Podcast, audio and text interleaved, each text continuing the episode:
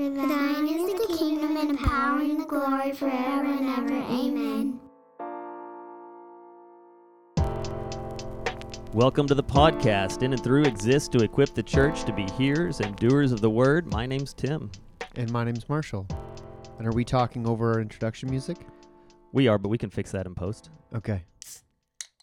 Oh, what do you got there? Water. Oh, okay. Boring. Nothing exciting. Nothing exciting. Flavored think- water? Is Did it? you, yeah. Did you think is something else because we're talking about Martin Luther? as appropriate that as that might be, Tim, not in the church building. Um, we are talking about Martin Luther. The Reformation begins. It does. Yeah. We are going to be in this for a while. Oh yeah. Buckle up, Buttercup. Yeah. This is going to take some time. There's a lot of characters that are going to essentially have their own episode or maybe share it with one other. But there's some there's some big important figures in this era of history. And Martin Luther, he gets his own today. Yeah, and and I think there's a there's a part of the reason this is going to take a while, couple of episodes, mm. is one, it is something that we're both really excited about, Sure, of course. it is. and since we write the schedule, we'll write it in. Secondly, we have to remember that there's a big mess that has been Mhm. made mm-hmm, mm-hmm, that has taken a long time to make. mm-hmm. The bigger the mess, the longer the stain sits, the longer it takes to clean it up. Yeah, that's It- fair. They don't just they don't just flip this thing overnight, No, that's true. and That's and, and arguably haven't flipped it in some areas. Sure. that that is also true. Yeah. So to begin, I'll uh, I'll, I'll give people a bit of context because many people have uh, heard the name Martin Luther, um, and kind of understand to some degree at least where he might fit into to church history. But to give people a reference point of what is going on in the world during his lifetime, Yeah. I've got a few of my fun things, Fun facts. fun facts. We need a jingle. Fun facts with Marshall. You can just do that. There we go. That was it. That was the jingle. We'll just like sample that. It was done. We'll get Alex to do it. Alex on the production team. We'll actually make him work. Um, 1502, the first African slaves arrive in the New World. So it doesn't take the Spanish long. After finding the place, 10 years after they find the place, they're already bringing African slaves over to uh, to work in their, their newfound colonies. Um, and that would obviously would be a a history defining uh, decision that would uh, continue to have implications even today. Um, from 1503 to 1506, Leonardo da Vinci paints the Mona Lisa. Apparently, it took him three years. I mean, I don't think he was like sitting down every single day working on it for three years, Mm-hmm. but over the course of three years, he paints the Mona Lisa. I've seen the Mona Lisa at the Louvre in Paris. Ooh, flex. I know. I was like 13 years old. Um, I don't know. It's fine. I, I hope you're about to drop an I could do that. No, not an I could do that, but I like, could do that. but like in the rooms leading up to that, there's like these massive paintings on some of the walls that are like, man, they're like 20 feet tall and like 40 feet wide. These massive paintings of like these like epic battles of European history, and I'm like, that's way cooler than the Mona Lisa. I'm so I don't, I just don't get it. I just don't understand. Maybe it's because I'm not a real true artiste. Okay, I have a couple of thoughts on this. One, the value of art is its importance and not necessarily the skill that went into it. Okay. I think that's true with all forms of art, Okay. right? Your your musicians who are the most educated and most talented very seldom are the ones who write songs that shape culture. Mm, that's true.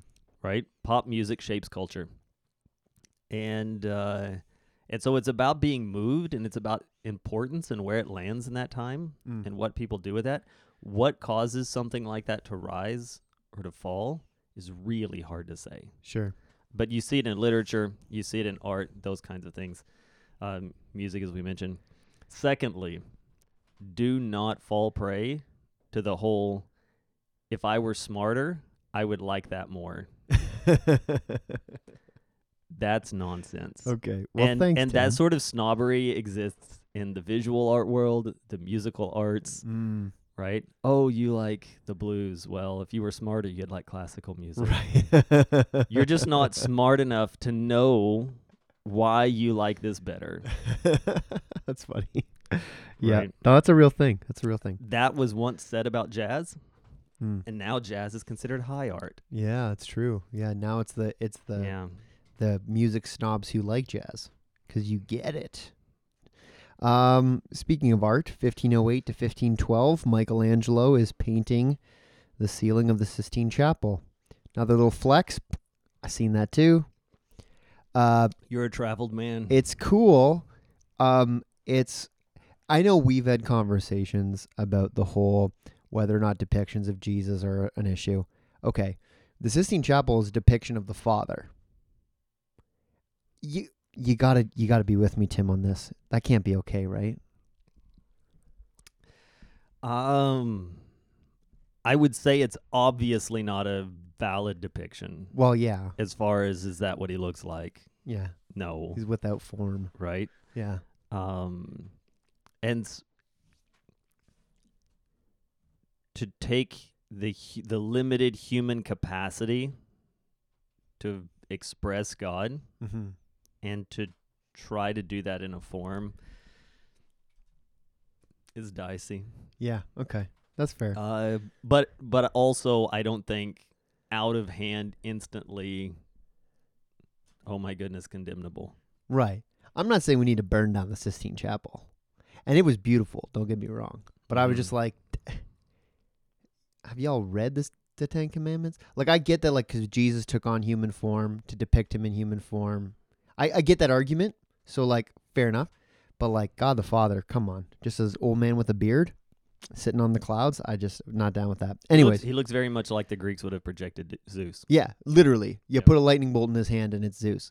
Um, okay, 1512, Copernicus proclaims that the sun is in fact the center of the solar system. And people, you know, some people are real riled up about the Catholic Church loses their mind. They lose their mind. Yeah, I think he gets excommunicated over that, I think he does. Yeah. and uh, I think this is this is speaking without research. Sure. My understanding is that he's excommunicated when he refuses to say otherwise, hmm uh, and then in 1986 ish Okay. is pardoned. they like they like remove the excommunication. Yeah, I mean, like we've been to the moon, we've been to space a couple of times, and they're like, Pope John Paul is like, all right, All right. fine. but since it's a papal order, they weren't wrong somehow. But Pope John Paul II's like, you know, yeah. I guess popes can like trump previous popes. Is that don't ask questions. I Marshall. don't. Yeah, sure. Don't ask questions. That's well. That's what Martin Luther is told, anyways. Um, but we'll get to that in a minute. Nice. Um, fifteen nineteen to fifteen twenty two. We mentioned this briefly last week. Magellan Magellan circumnavigates the globe. Again, sorry to that one listener we lost with saying that, but he did. Um, which is like just quite a feat. I can't. I can't. The idea, even today, with today's modern shipbuilding and technology and all of those things, for the idea for me of getting on a boat and circumnavigating the globe, even if it's a cruise ship, is like deeply terrifying to me. Yeah, Like I'm like I'm not interested. I'm I'm the opposite. Really? I'm fascinated by it Oh no. to the point that I follow a kind of a community that does this sort of thing on YouTube, oh really? just in fascination. And I have watched videos of people canoeing across the Atlantic. that's crazy. It, it yes. but also really inspiring. Goodness. Or people circumnavigating in like 17 foot sailboats oh my goodness, I can't even And it's imagine. solo. And it's just incredible. Yeah, I mean, that's yeah. I I get I get pretty pumped about it. no interest. I will get in a canoe and cross a small lake. Put me in anything bigger than that, I'm not interested. Um, 1534, just to hit a little closer to home. Jacques Cartier, that French explorer that I actually learned about in school, unlike Christopher Columbus and all the others, uh, claims Canada for France. It wouldn't last There you go. because the French bought, brought settlers and the British brought armies, and so you can figure out how that one ends. Not too long. the long. French also run out of money. The French, Eventually, they have their own revolution and they start selling things off like crazy. after our good friend Charlemagne, and maybe maybe even up to our our more recent friend uh, Joan of Arc, uh, the French don't do so great in warfare past a certain point. Um. Napoleon would disagree. Well, that's true, but he, yeah, that's true. Actually, okay, maybe I have to retract my comment. Apart from Napoleon, a bit of flash in the pan. Anyways, so that that kind of brings us up to the types of events that are going on in the times of Martin Luther. But I know that because we're just getting into the Reformation here, and because Martin Luther is kind of that that first big figure, you had some things that you kind of wanted to remind us of where we're at. Sure. To give us some context for this. Yeah. So what I what I want to do is I want to remind us that the issues in the church were not taking place in a vacuum. The church was the center point of the community, and people knew about this. We have developed the printing press, and the printing press is making books available. Mm. We are going to talk later about the Vulgate becoming available. We are seeing a rise in education, university studies. People are going to secular universities and they're starting to do things like stand up in the middle of sermons and going, wait a minute, that's not what you said last week. Or, you know what, I got my hands on a Bible. That's not what that says. Right. And the priest being unable to answer. Um, there's a, a lot of reform from within being spoken for Mm-hmm. right? So I I just want to talk about some of the struggles that were going on that were very public that people were starting to address or try to address. There had been waves of groups trying to put together systems. It's just really hard to put together these systems because the pope himself is held up by thousands of priests and cardinals beneath him Mm-hmm. and so he can't just change everyone's lifestyle. Mm-hmm. And most of these people who are priests and cardinals, and in a lot of cases, even the monks, Mm-hmm. they chose this lifestyle and they're not, they don't want to go back to work. Mm. They don't want these things to change. Uh, there's a pretty important church about to get built, which costs a whole lot of money. We'll get into that. I got some notes. on and that, yeah. so indulgences are becoming more and more a thing and Yep. and so not only do they have to change their lifestyle and the way that they're fundraising they would have to backtrack theologically doctrinally on what it means to be forgiven of your sin and then probably pay people back for taking their money but here are, here are a list of some of the problems that were going on in the priesthood that people knew about, the church knew about, the common community knew about, uh, that were people were trying to reform. One, the uneducated priest. It's pretty common knowledge historically that the only Latin these priests knew were the masses that they were carrying out. right, right. And and since no one in the world is speaking Latin at this point, who cares if you mispronounce it, Mm-hmm. right?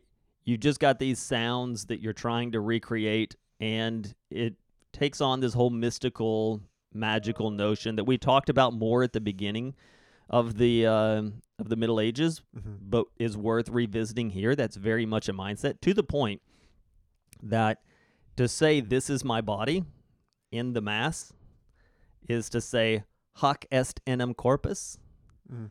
and a gross mispronunciation and mocking derivative of that is the etymology the the historical root of the beginnings of a word for hocus pocus No way. how's that for fascinating Wow. hocus pocus is believed to be in its etymology a mockery of the latin mass Huh. because nobody knows what's going on here Wow. You just say a thing Yeah. and magic happens Yeah. uh Yeah. Well, especially especially in the the rural peasant Mm-hmm. context, right? there were nobility and learned people who who were who had some Latin. But yeah, for the vast majority, uh, keep in mind that the vast majority of the population of Europe and indeed the whole world at this period in history was rural. Right. So these aren't well edu- university educated noble people for the for the most part. And so yeah, so there's no there's nobody like checking up on his Latin because they don't know it either. Yeah. Uh not only we we've talked about the selling of indulgences, you know, you want to be forgiven of that sin, you owe me a check. Uh that expands to indulgences on behalf of those people in purgatory. Mm-hmm. You can pay for like maybe you feel like you're paid up, you're taking chances, but you got a thing going. Uh what about dear old mom? Right? Wouldn't you like to jumpstart her? Even some that were selling based on the quality of their indulgences, right? Like I know, I know you can buy from that guy, but mine are a sure shot and they last. Mm. This one will actually cover another, the next thing you do. I don't know. Yeah, you could like buy indulgences in advance. yeah. It's like a, having a get out of jail free card in the game of Monopoly. Sorry. but not only the selling of indulgences, the selling of offices. oh yeah, that was huge. so bishops, uh, buying positions. it's called par- parsimony. I think. Yeah. Yep. Uh, the level of immorality amongst monks and uh, and priests led to a whole a whole genre of jokes among the people Mm. Um, that were kind of akin to what might have been a hundred years ago the traveling salesman jokes Right. Okay. about the priest coming to visit or whatever, right? yeah. Yeah. Yeah. Uh, just because it was that known, that well known. Mhm, Um, mhm. in fact, a lot of priests took on concubines and just paid an annual fine. um, the holding of multiple offices. Mm. You you could be the cardinal and the priest, Mhm. the local priest, and then you draw two paychecks Mm. uh, because you're holding multiple offices. Non-resident priesthoods. Right. You could be the priest drawing on the tax, the offerings of a parish that you don't even visit. It's out there in Italy somewhere, but you're living it up in France, drawing your paycheck. Um, so non-residency is an issue, uh, and and at times even the appointment of cardinals who had never been priests. oh wow. So just Just skip. just straight to cardinal. Can you imagine like joining the military and just being a colonel? Right, Yeah. out, right out of the gate. Yeah. like yeah, like just skip just skip like 80% of the steps. That's fine. So so about 20 years ago there was a series of commercials by Holiday Inn uh, that were what they were trying to get at was this is the smart choice. Okay. We're the smart choice. And so they'd have like a an operating table. This is for all the Canadian listeners. All the American listeners already know what I'm going to talk about. There'd be like an operating table and this guy moves in comes in and he's like, you know, give me this, give me this, give me this and they're like, "Who are you?" And he's just like, I'm so and so. Just give me. And they're like, Are you a surgeon? He's like, No, but I did stay at a Holiday Inn last night, right? Like, I made I made a wise decision. So surely Nice, at this point, this is easy, right? And there was a whole series of them. Okay, but it's kind of that thing, right? Like you just this you you're ready to be a cardinal. Yeah, I know a guy, right? I know a guy who who got this job for me. Yeah. We're good, Yeah. right?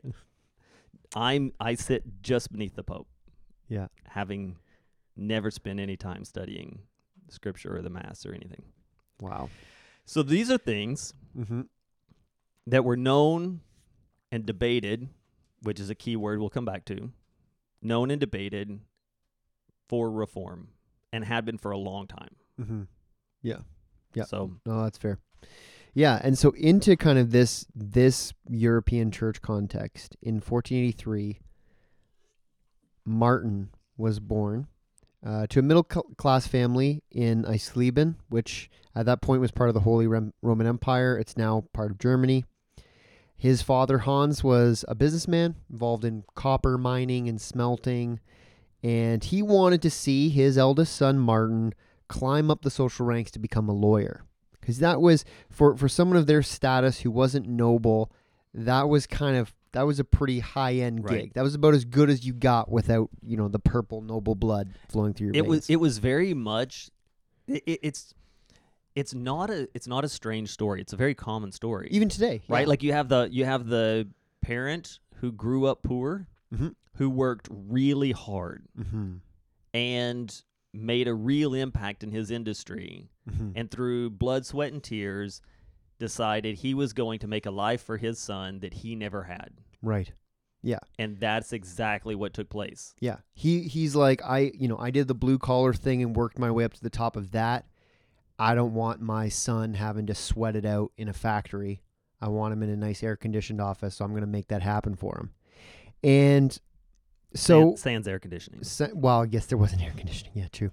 Um, so in his teens, Martin sent away to school to study. Uh, he was sent to study something that was referred to at the time as the trivium. So it was essentially three main subjects that they would learn: grammar, logic, and rhetoric. So how to read and write, how to think, and how to speak. Yep. Which I guess for a lawyer is what you need to learn. Uh, Martin hated his schooling. He actually referred to it later in life as a personal hell. but he's him. good at it Oh, he was good at it, but he hated it. Um, so he ends up finishing it though, and he goes and studies at the university. He earns his master degree, master's degree at 21 years old. Uh, but he wouldn't go on to be a lawyer because in 1505, while riding back to his university, he was almost struck by lightning.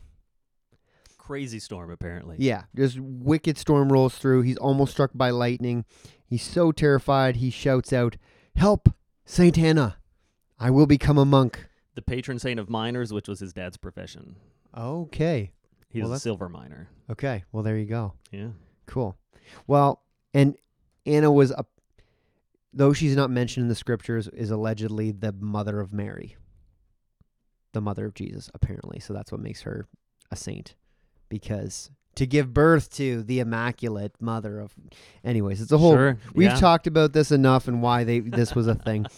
anyway, so Luther would abandon his studies. He sells his possessions, his books, which would have been extremely expensive, and he enters Saint Augustine's monastery. To which his dad was like yeah i mean do what you're gonna do No, he was not. He was so he was so ticked. you know what this this So story mad. this story kind of hits home a little bit Mm, i'm not gonna say that my dad was that upset hmm but my dad worked hard in a factory and was really excited to see his son off to do the university thing hmm and then to come home and be like, you know what?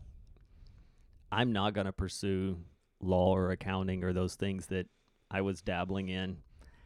I think I'm just, I think I'm going to go into ministry. Mm. That's what I feel God leading me to do. I, I feel like there was a moment of, okay,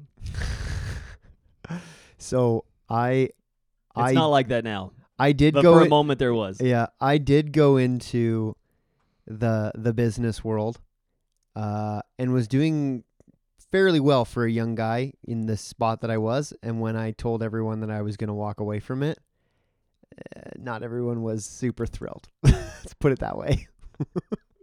but hey, but they're all on board now, so that's cool. Um, anyways, yeah. So I I could feel a bit of that. So. So Martin dives right into monastic life and he's praying for long hours. He's fasting and he's confessing. He's confessing a lot. Yeah. He's confessing so much that he's kind of getting on his superior's nerves a little bit. They're like, "Martin, stop confessing all your sins all he's like there's just so much. So like, I go had home. I had this random thought. I spoke a word out of turn. Like I did that I didn't do this thing I was supposed to do. And he's just like constantly confessing and confessing. So they're yeah, they get a little frustrated with him. it's it's not that he's a bad person or has a particularly checkered past that needs to be dealt with. mm-hmm. It's because he reads the response of Jesus on what is the greatest commandment. Mm-hmm. Love the Lord your God with all your heart, soul, mind, and strength. Mm-hmm. So he says the logical conclusion from his lawyer's background is that the greatest sin is not to love the Lord your God with the superlative all, your heart, soul, mind, and strength. and so anything short of all, Mm. he counted as sin. And that's why his he would sit in the confession booth for 3 and Mm. 4 hours at a time until Mhm. finally he would be told come back tomorrow when you got something to talk about. So his superiors decide that he needs to be distracted from Yeah. all this introspection. This is Even thinking he might be mad.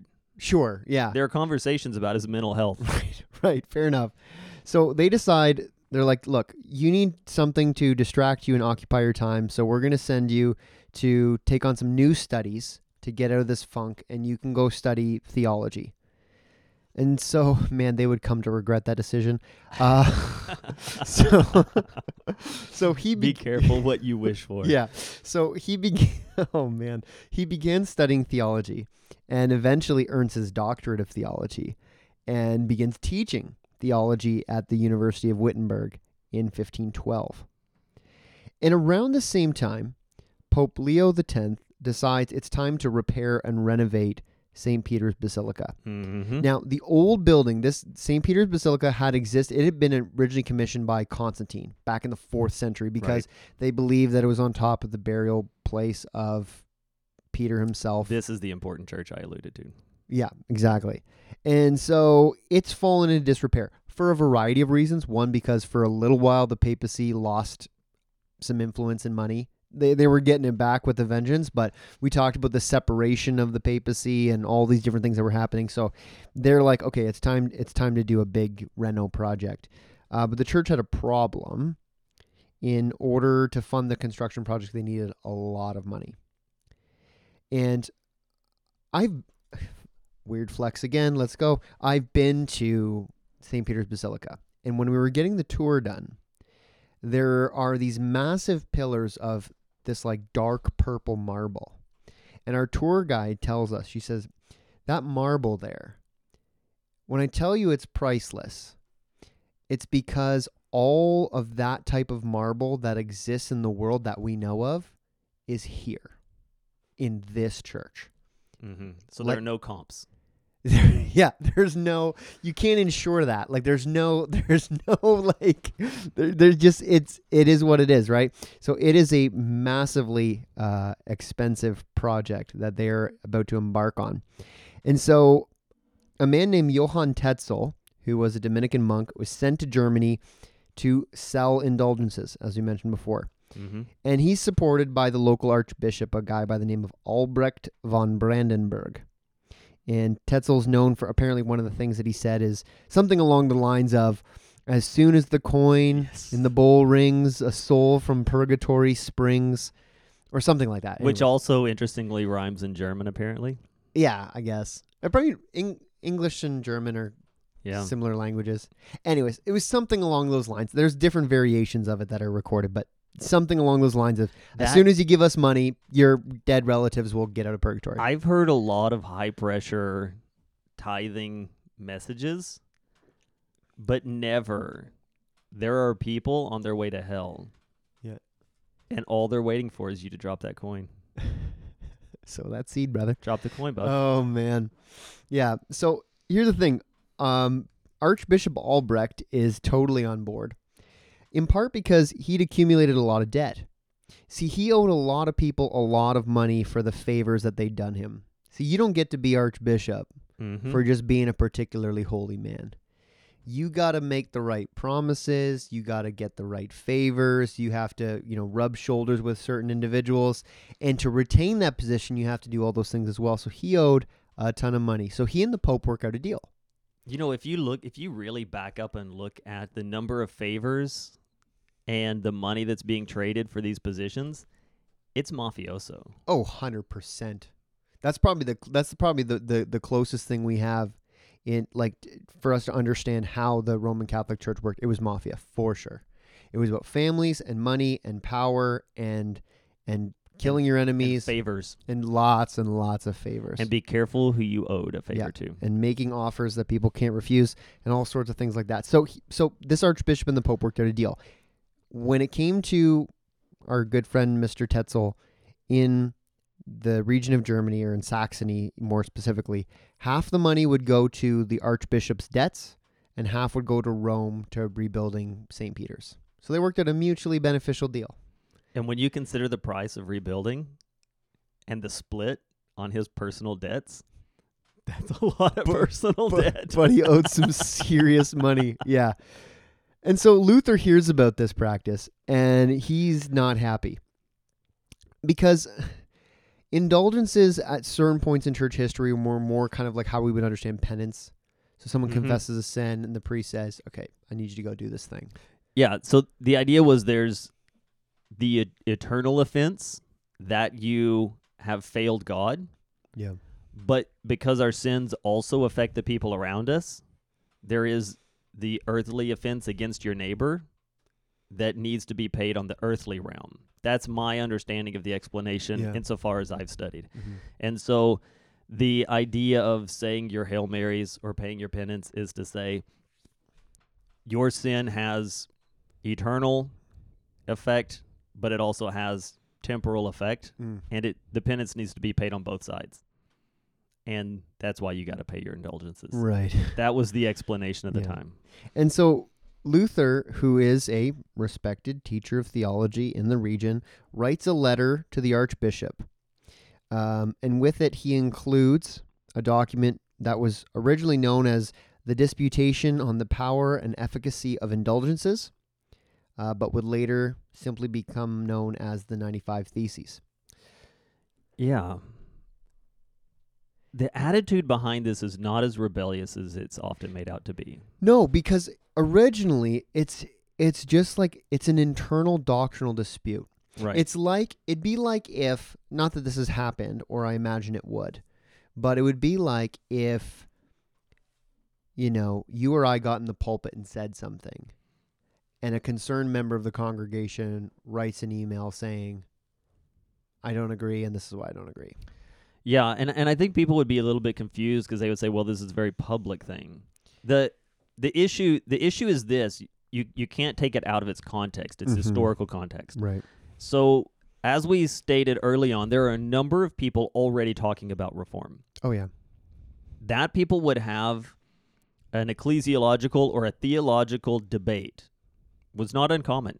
No. Debates in society were the way things were handled, and and the way debate was handled in that particular time and place is that the the one who wanted to debate would post his reasons for debate, his major points, his theses publicly Mm. because debate would be against a specific person if they were called to and you would have opportunities like we do with debates today where you have the people who would come afterward with their questions and their thoughts Yeah. and so you would post that publicly, and that gives an opportunity for the opponent you may call out or the public and or the public at large to understand what it is you want to talk about so that they can gather their thoughts and rebuttals Mm-hmm. and come to the thing prepared. Yeah. So to present theses for a debate is common practice. This isn't I always grew up with this I, this notion that Martin Luther just showed up and in cold blood was just like boom. Here's 95 reasons you're wrong Yeah. and drops the mic and walks off. But that's not it at all. He's No. actually following the church practice. Mm-hmm. This is the customary practice of the culture and the church of the time to say, hey, I want to talk about these things. Yeah. And this is his list of things. Yep. And much of them are kind of questioning in nature. He seems to genuinely want to know what the reasoning is behind this practice.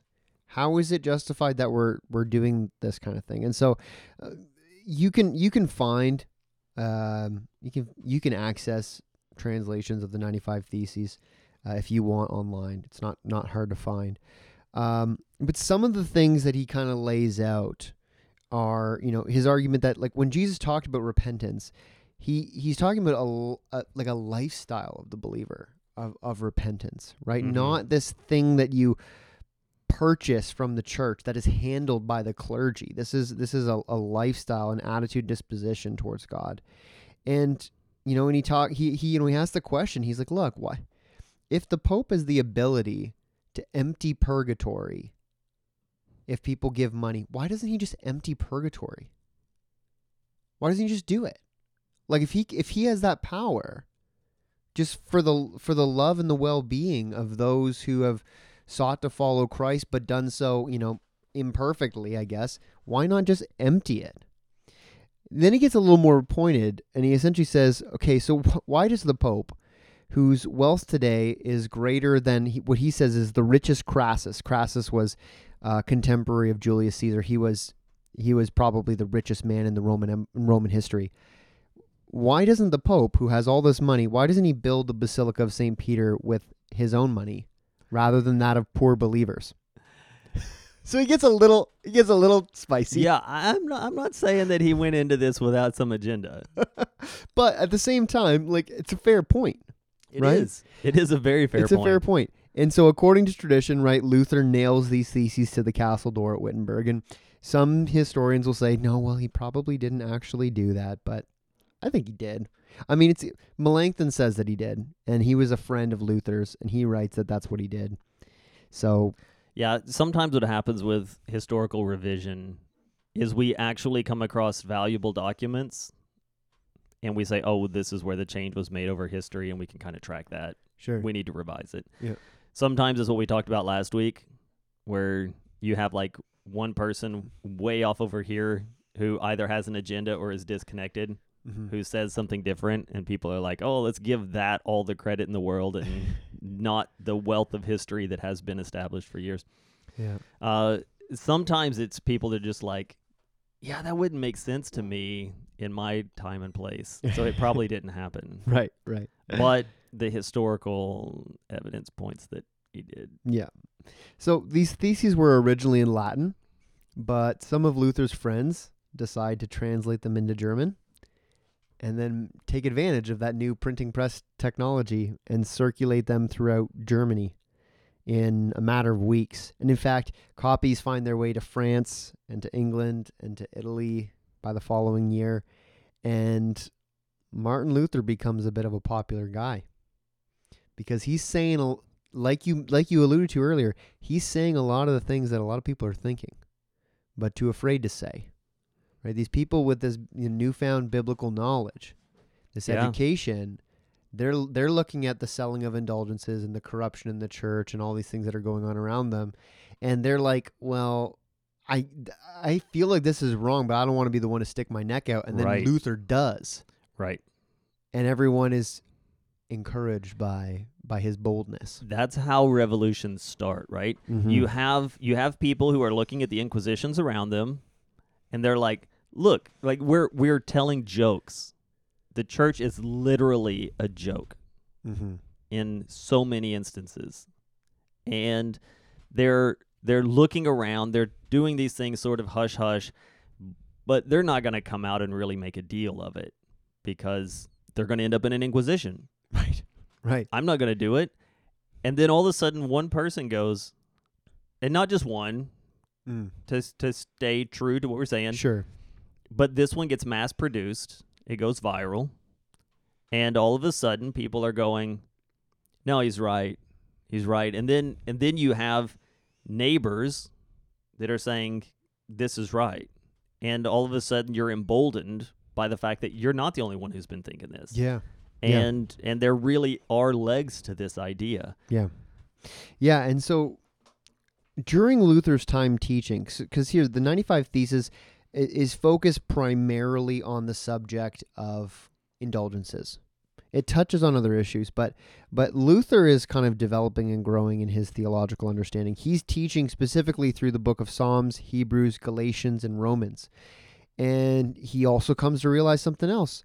The Bible teaches justification through faith Mm-hmm. not a justification through the ordinances of the church. Yeah, so before he posts this, the thing that just really crushes him and completely alters him out of this heavy guilt that we talked about earlier on is he's studying about the righteousness of God. And one morning, he just wakes up with the epiphany that the righteousness of God is not the righteousness required of God, required of us by God, but the righteousness righteousness of God is the righteousness that God puts on us when we become believers. Yeah. It's not our righteous. It, it's not our righteousness. It's God's righteousness. It's the idea of the Im- imputed righteousness of Christ. Right. Right. Yeah. And and in an instant, the clouds part to the point that it's arguably his conversion moment. mm, hmm right? Yeah. And uh and and that is what causes him to just see the world and all of scripture in a different light. Yeah. Yeah. Yeah. And so one of the things he writes, uh, just in regards to this idea of imputed righteousness, because I have a few kind of written quotes, um, again translated, of course, but the so he writes in regards to this idea of imputed righteousness. The first and chief article is this: Jesus Christ, our God and Lord, died for our sins and was raised again for our justification. He alone is the Lamb of God who takes away the sins of the world, and God has laid on him the iniquity of us all. All have sinned and are justified freely without their own works and merits by His grace through the redemption that is in Christ Jesus in His blood. This is necessary to believe, and this cannot be otherwise acquired or grasped by any work, law, or merit. Therefore, it is clear and certain that this faith alone justifies us. This type of teaching to us seems like basic Christianity mm-hmm. 101 Because it is. because it is. But at that time, in that context, that was revolutionary. Yep. And in, in that quote that I just read, even in Martin's writing of it initially, it's full of scriptural references. I didn't list them all out because it would take me too long to read it. But we take this for granted, I think sometimes, that this is this is what we hold to. This is what the, the churches that we have grown up in, or many of us, or have come to know the Lord in, hold to this type of teaching. This was, at least, it, although it wasn't novel because it was scriptural, it was new. That it was it was fresh. In, in in Middle Ages Germany, this was this blew people's minds when he would say these kind of things. Yeah, and, and I would say in in a number of circles, this is still mind blowing, Mm, right? sure, I, I don't think the Catholic Church has ever come around to this. not quite. And no. and the Catholic and the Orthodox Church to to say, I don't need my earthly penance. Mm, yes, I failed, but God put Christ on the cross as a substitute for my sin, not because he thought I was done, because I wasn't even born yet, right. but for the sins that I would do. Mm, The mhm, penance has been paid. yeah. And and that is still revolutionary. Mm-hmm. I would even say in some evangelical circles, Sure. it is still revolutionary. Yeah, It has been overshadowed by other things. Yeah. So Rome ends up dispatching a number of theologians uh, to counter his arguments, kind of send the dogs on him. And one of those dogs is a guy by name of Johann Eck. And he and Luther go toe to toe. And and Eck's big like one of the big debates that Eck and Luther have is over the interpretation of Matthew 16, 18, which talks about Peter and on this rock, right, Mhm. I will build my church and and the the Catholic Church had been for centuries using that verse as a proof text for the uh, infallible interpretation of the Pope. That the way that he reads Scripture or redefines it or whatever is paramount.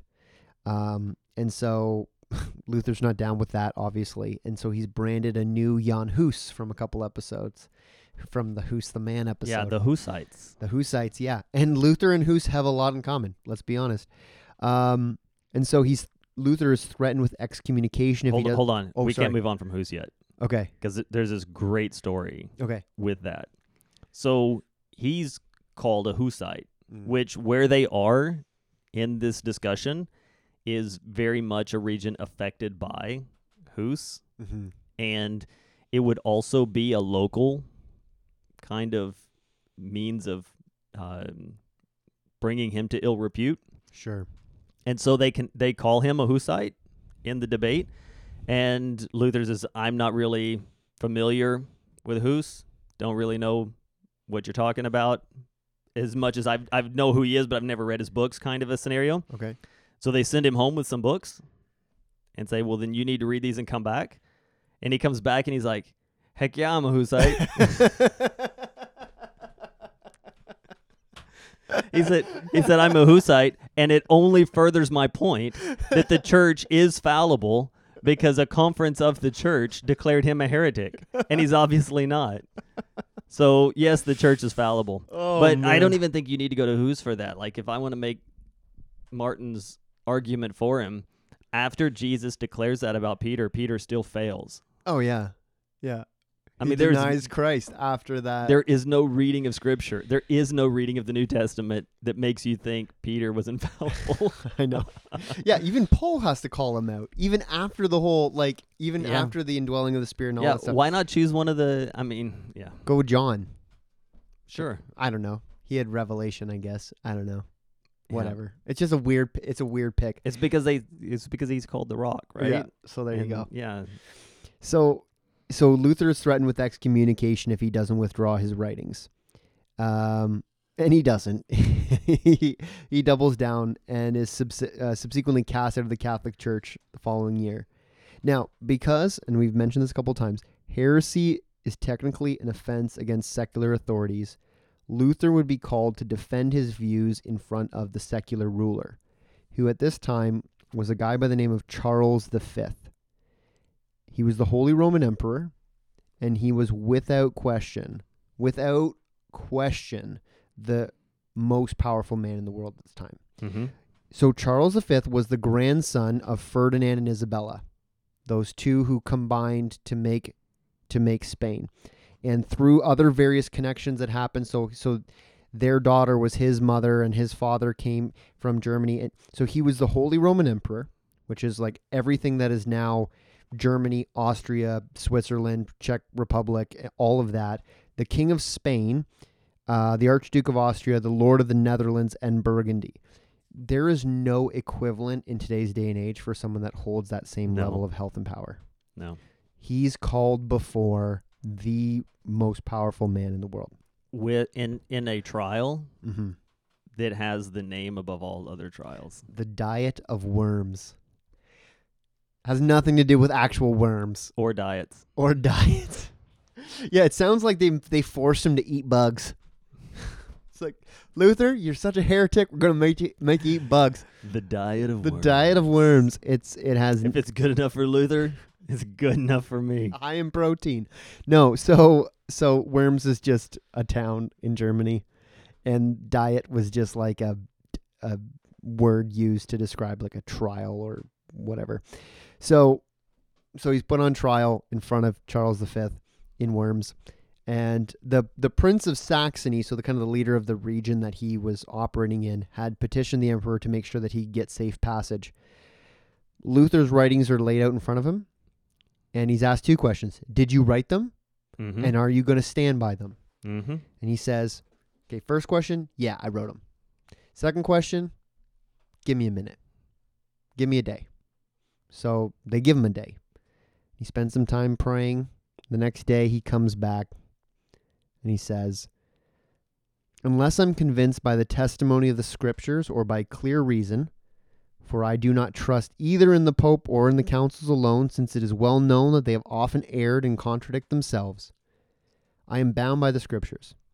I have quoted, and my conscience is captive to the Word of God. I cannot and will not recant anything, since it is neither safe nor right to go against conscience. May God help me. And then when he's further questioned, he simply says, Here I stand. I can do no other. Yeah, he's he's finally because he's a he's a bit of a writer, and there's a lot of there's a lot of flower and bloom and color in the things that he says, and eventually Charles just says, in simple words, say what you got to say, right? Like Mm. you're doing this sort of like rhetorical. Mhm. And I don't I don't think he's really doing like it almost makes you wonder if maybe Charles didn't understand. like if he was having trouble following. Kind of like when you're reading John Owen Yeah. and you're just like I really believe that this is good for my soul, but I don't know what I've been doing for the last 30 minutes. I'm going to have to reread the whole thing. But I I wonder I don't know. There's he's a lot like- of inbreeding in the royal family, so maybe he wasn't oh. firing Oh. on all cylinders. But they finally do the whole in plain English, and uh, Yeah, Mm. it's uh that statement when he says, "I can neither nor will I retract anything, Mm-hmm. for it cannot be either safe or honest." Uh, for a, a Christian to speak against his conscience, here I stand. I can do, I, I cannot do otherwise. God help me, Amen. Mm-hmm. Yeah. May that be the first thing we go to Yeah. When when challenged on what we are convinced and know to be biblically sound doctrine. Mm-hmm. So the result of the Diet of Worms is that the emperor declares him an outlaw. His writings are banned. Mm-hmm. It becomes a crime to give him food or shelter, and anyone, anyone, could kill him without any legal ramifications. So they're not willing to put him to death. Well, I think they had to give him safe passage away because of the pre-agreement or whatever. So they're they like, you can go, but we're gonna like just set everyone loose on you. We are we are not completing completed the Inquisition. mm, They could have given him a death sentence. right. They are the church, mm-hmm. and they have done this a lot. Sure. I think they didn't because there was a number of people following that trial. Yeah. Yeah. Yeah. And and in the same way that the Pharisees talked many times about putting Jesus to death, but they feared the people. Yeah. Yeah. No, that's. I think there's there's a fair there's a fair parallel. so there. basically, he's free game. Mm-hmm. No law applies to him. Mm-hmm. Go, run. Mm-hmm. And and I think they were just in their minds hoping for the best and be like, well, we didn't do it. Yeah. Someone will kill him, but it won't be us. Yeah. So Luther leaves the proceedings, um, but then is escorted in secret to uh, Wartburg Castle by Frederick III, who was known as the Elector of Saxony. So essentially, the local noble who was who had Luther's back. Um, and so while he is hiding out at this castle, he spends a lot of time translating the scriptures into German, continues to write against various practices, including the practice of indulgences. In fact, he writes so prolifically on that subject that that archbishop stops doing what he's doing. He gives he gives up. He's just because probably just like it just embarrassed. He's probably publicly embarrassed Oh yeah. by this practice of selling indulgences to pay off his own personal debts, right? For all the favors that got him into the position. Like it's just it's levels of corruption on top of corruption, and it's yeah. Anyways, but while while Luther is hiding out, the peasant revolt kicks off, and the peasant revolt is one of these weird things where many of the people who were part of this revolt were influenced by Luther's writings, but he was not in favor of it. Mm-hmm. So he he he called for them not to take up specifically not for them not to take up arms in the name of the gospel. Um, you know, the the peasants were kind of like saying they were like quoting the passage in Acts where all Christians held everything in common as like reason to like burst into nobles' homes and steal all their stuff. and so Luther's like, no, no, you can't force the goods of others to become common property. Right. It has to be like the, the people gave it up of their own free will. Right. Right? That doesn't work that way, guys. Um, and so he called on them to obey earthly authority. So he was not in favor of the pe- peasants' revolt, even though he was kind of a hero of theirs. It was a whole it was a whole mess. Um, and it ends up kind of being squashed, although it's not by no means the last conflict between the Protestant movement and the Catholic Church. Right. We we still have a lot of time to talk about Oh yeah. those differences. And and I think I think at this point it feels like we're wrapping up Luther Mm. and we're going to move on. But I think it's important even now to know that there are a lot of adjacent men hmm and events that are taking place through Luther's life. Okay. This is a wrap up of the biographical snapshot of Martin Luther. Mm-hmm. But we are going to be talking about we're we're going to go back in time again next week. Yep. Pick up other people and a lot of things that go along adjacent men who are communicating back and forth with him. Mm-hmm. If, if you feel like you're like we didn't get a whole lot of theology from Luther and that's his major contribution, Mm. right? Those things are going to come to the surface in subsequent conversations. Yep. Yeah. He is just such a figure that his history deserves its own episode. hmm Yeah. And because his history emboldens and makes possible a reformation that changed the church in a way that it will it will never be undone. hmm Yeah. Yeah. So if this episode is Martin Luther, next is Luther and friends and their impact. so Right. stay tuned for that. Right. Yeah. Yeah. Yeah, sounds good. All right. Well, thanks for listening. This podcast is a resource of Memorial Baptist Church in Stratford, Ontario, in cooperation with the Gospel Coalition of Canada, and is produced by Alex Walker. See you later. Bye bye.